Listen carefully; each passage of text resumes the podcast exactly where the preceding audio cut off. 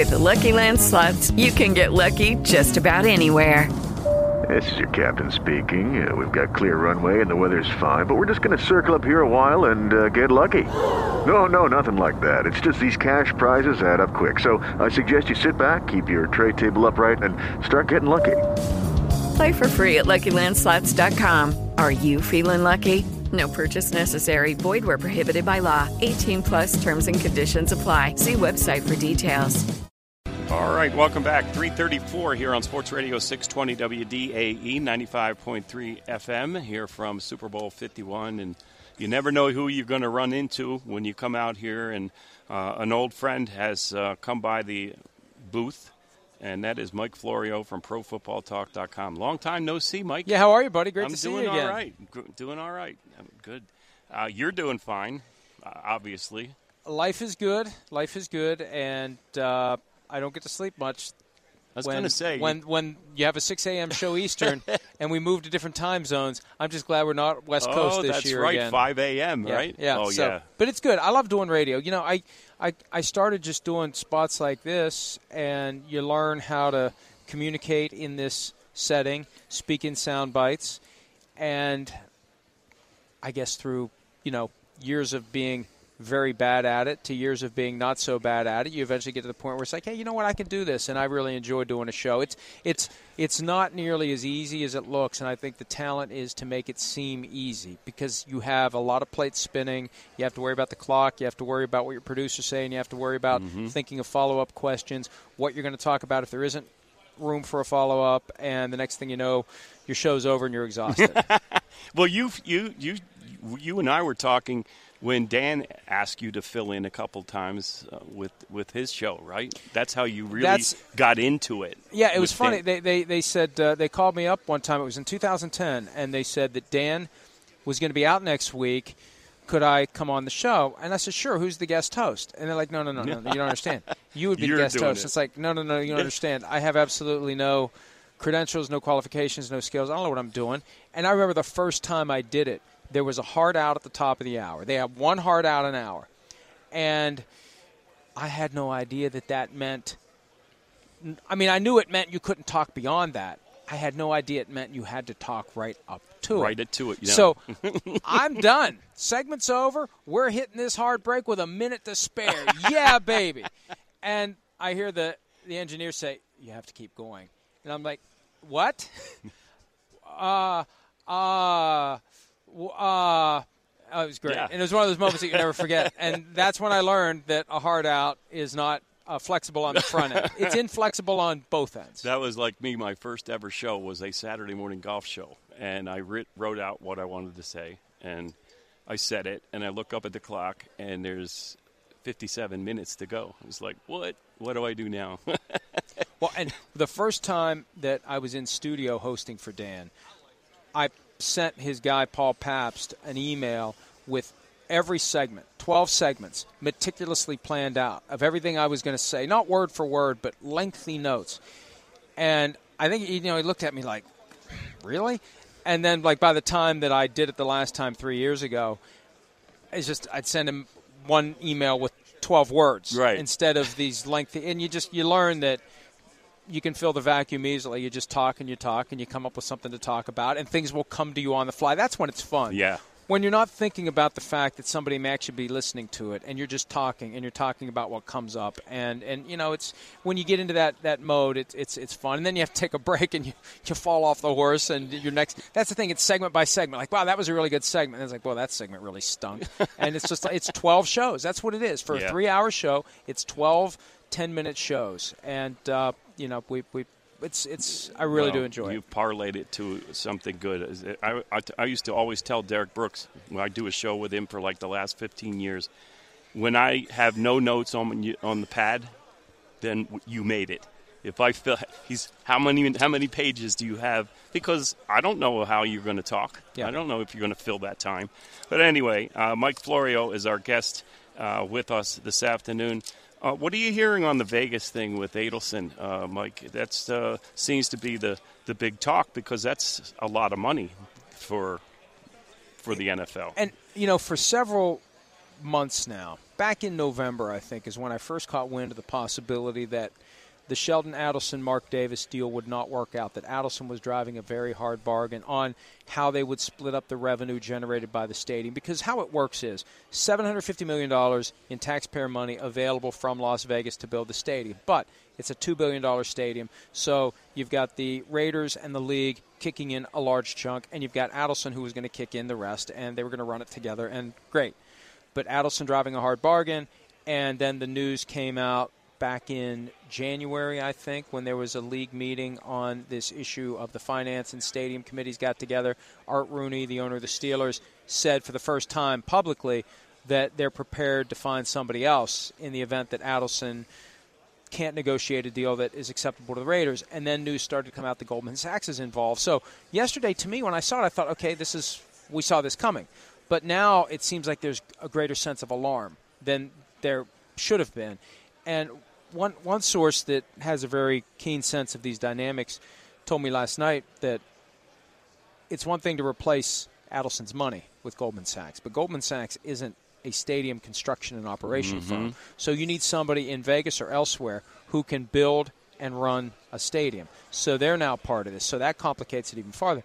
And it won't shock me if what ultimately happens, whether this was intended or whether it's just happening organically, Steve, that Las Vegas becomes the new Los Angeles, where anytime another team needs to significantly renovate or upgrade its stadium indefinitely, Las Vegas is going to be the or else. And as public money is harder and harder to come by for these stadiums, you will see owners have – and they'll go through this business assessment. Okay, I'm either going to pay for a stadium in a mid-sized market or a small market, or if I'm going to pay for a stadium, I'm going to build it in a bigger market, or I'm going to go to a market where they've got $750 million that they're ready to contribute to the stadium. And the question becomes, how long will Las Vegas tolerate being the leverage? Yeah. Because on one hand, hey, we're a pawn. On the other hand, you know what? This is pretty good for us because they're constantly talking about Las Vegas, and there's this sense that we're inevitably going to have a stadium, and we kind of like that we're in these stories, and we're getting a lot of free Las Vegas publicity. Yeah, so free advertising. It may be one of those situations where you're happy to be used because you do get a benefit from it. Why, if you're San Diego, would you pay $650 million to leave, to go to Los Angeles, instead of using that to build your own stadium or towards their own stadium? They don't want to do that? Because even with what they will be paying to relocate, it wasn't enough to bridge the gap between what the stadium will cost and what the league and the team was willing and able to do. And without taxpayer money, you can't get there. Now, my understanding is at some point, Stan Kroenke, the owner of the Rams, would have written a check or a series of annual checks aimed at keeping the Los Angeles market to himself and actually contributing to the construction of a San Diego stadium to keep the Chargers from exercising their right to move. Oh, wow. But now that the Chargers are moving, that's it. The ship has sailed, and they're going to have to make it work. And they are partners, the Chargers and the Rams, on one hand, and they are mortal enemies on the other because they are in competition. Yeah. Because every dollar that gets devoted to a Rams ticket, jersey, hat,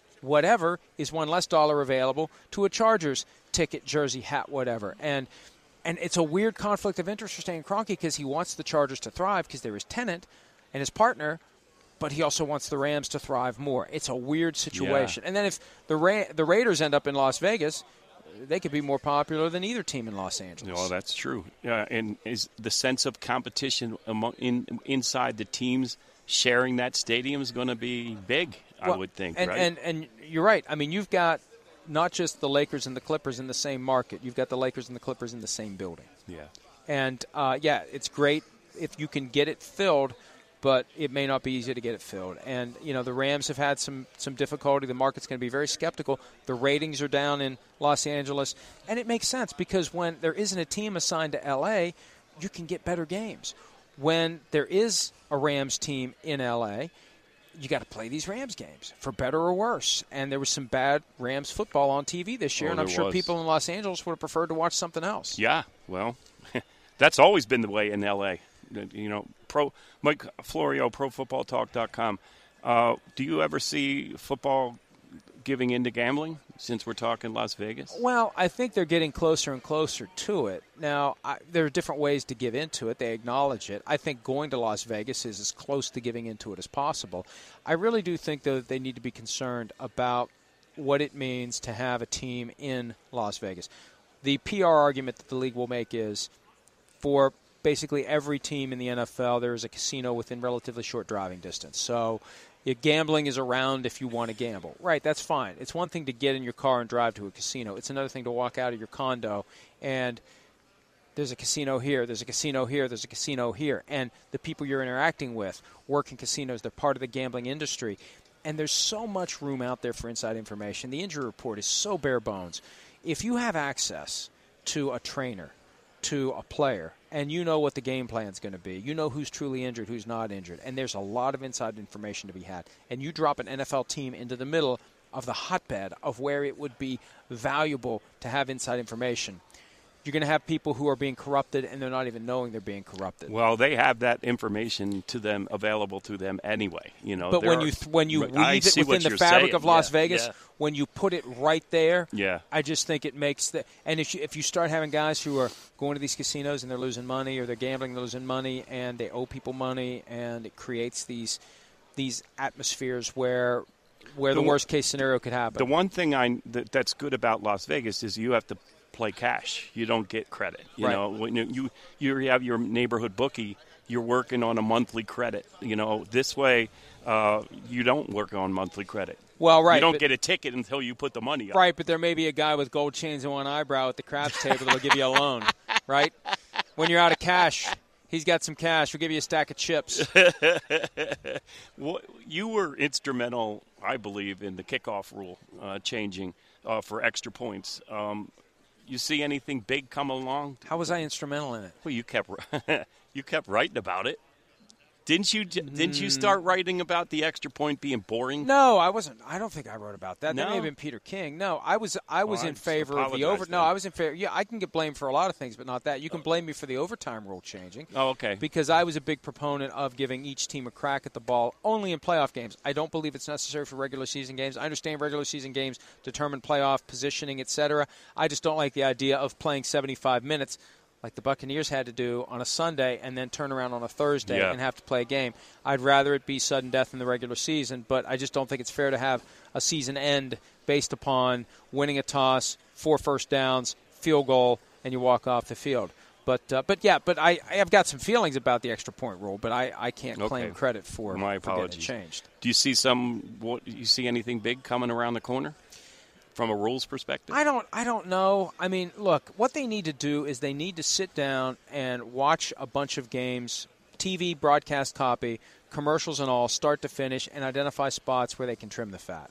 Whether it's the way they position commercials, when they take commercials, and also that ridiculous dog and pony show that is the replay review system where they send the guy over to the sideline. He talks to this guy, talks to that guy, put the headset on, gets under the hood, does his thing, comes out, talks to this guy, talks to that guy. There's got to be a more efficient way to do it. And I think what they really should do, on top of streamlining the replay review system, Steve, they need to care more about the gap between what the officials see during games and what the rest of us see on TV.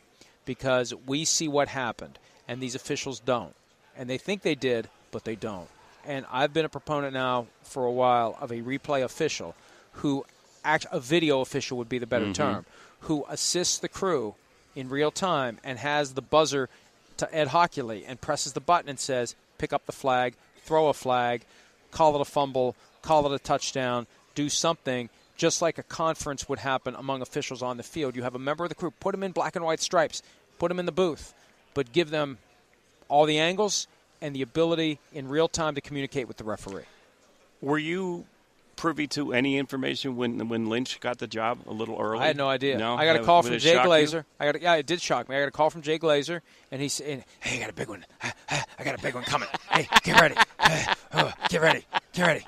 What are you doing? I got a good one. Get ready.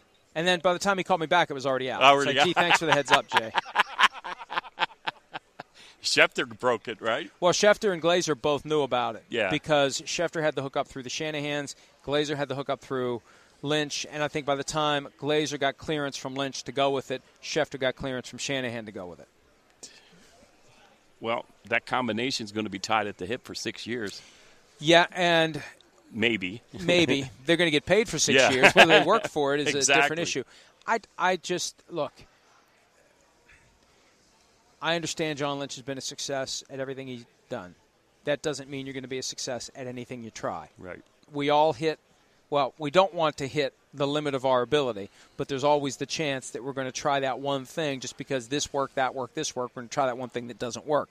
With Lynch, I don't know how it's going to play out. I hope it turns out well for him. I think that, you know, it's different from Matt Millen because he's not running the show. Shanahan's going to run the show, and I think Lynch is going to be there to pull Shanahan and the front office together and have harmony and just have something different that isn't dysfunctional. We took a poll at PFT Live after the season ended, and we asked people, who's the most dysfunctional franchise in the NFL? 20,000 votes, and the 49ers were the clear winner over the traditional usual suspects. And you think about that, how far the 49ers have come since having three straight NFC Championship game performances, a Super Bowl appearance, and they got rid of Harbaugh, and it all fell apart. So they need to find a way to stabilize the organization, and the next time they have a great coach, they better figure out how to coexist with him. There are a lot of difficult personalities out there in coaching. Oh, yeah. The Tony Dungys are very few and far between. Most coaches are hard to get along with. And when you have a good one, you better figure out how to get along with him. John Gruden's not one to get – that's not very friendly. I said good coaches. Hi, John. How are you, John? Mike Florio, always a pleasure. Great seeing you, Steve. Thank you. Great to see you. Judy was boring. Hello. Then Judy discovered Chumbacasino.com. It's my little escape. Now Judy's the life of the party. Oh, baby, mama's bringing home the bacon. Whoa, take it easy, Judy. The Chumba life is for everybody. So go to Chumbacasino.com and play over 100 casino-style games. Join today and play for free for your chance to redeem some serious prizes. Chumbacasino.com. No purchase necessary. Void where prohibited by law. 18+ terms and conditions apply. See website for details.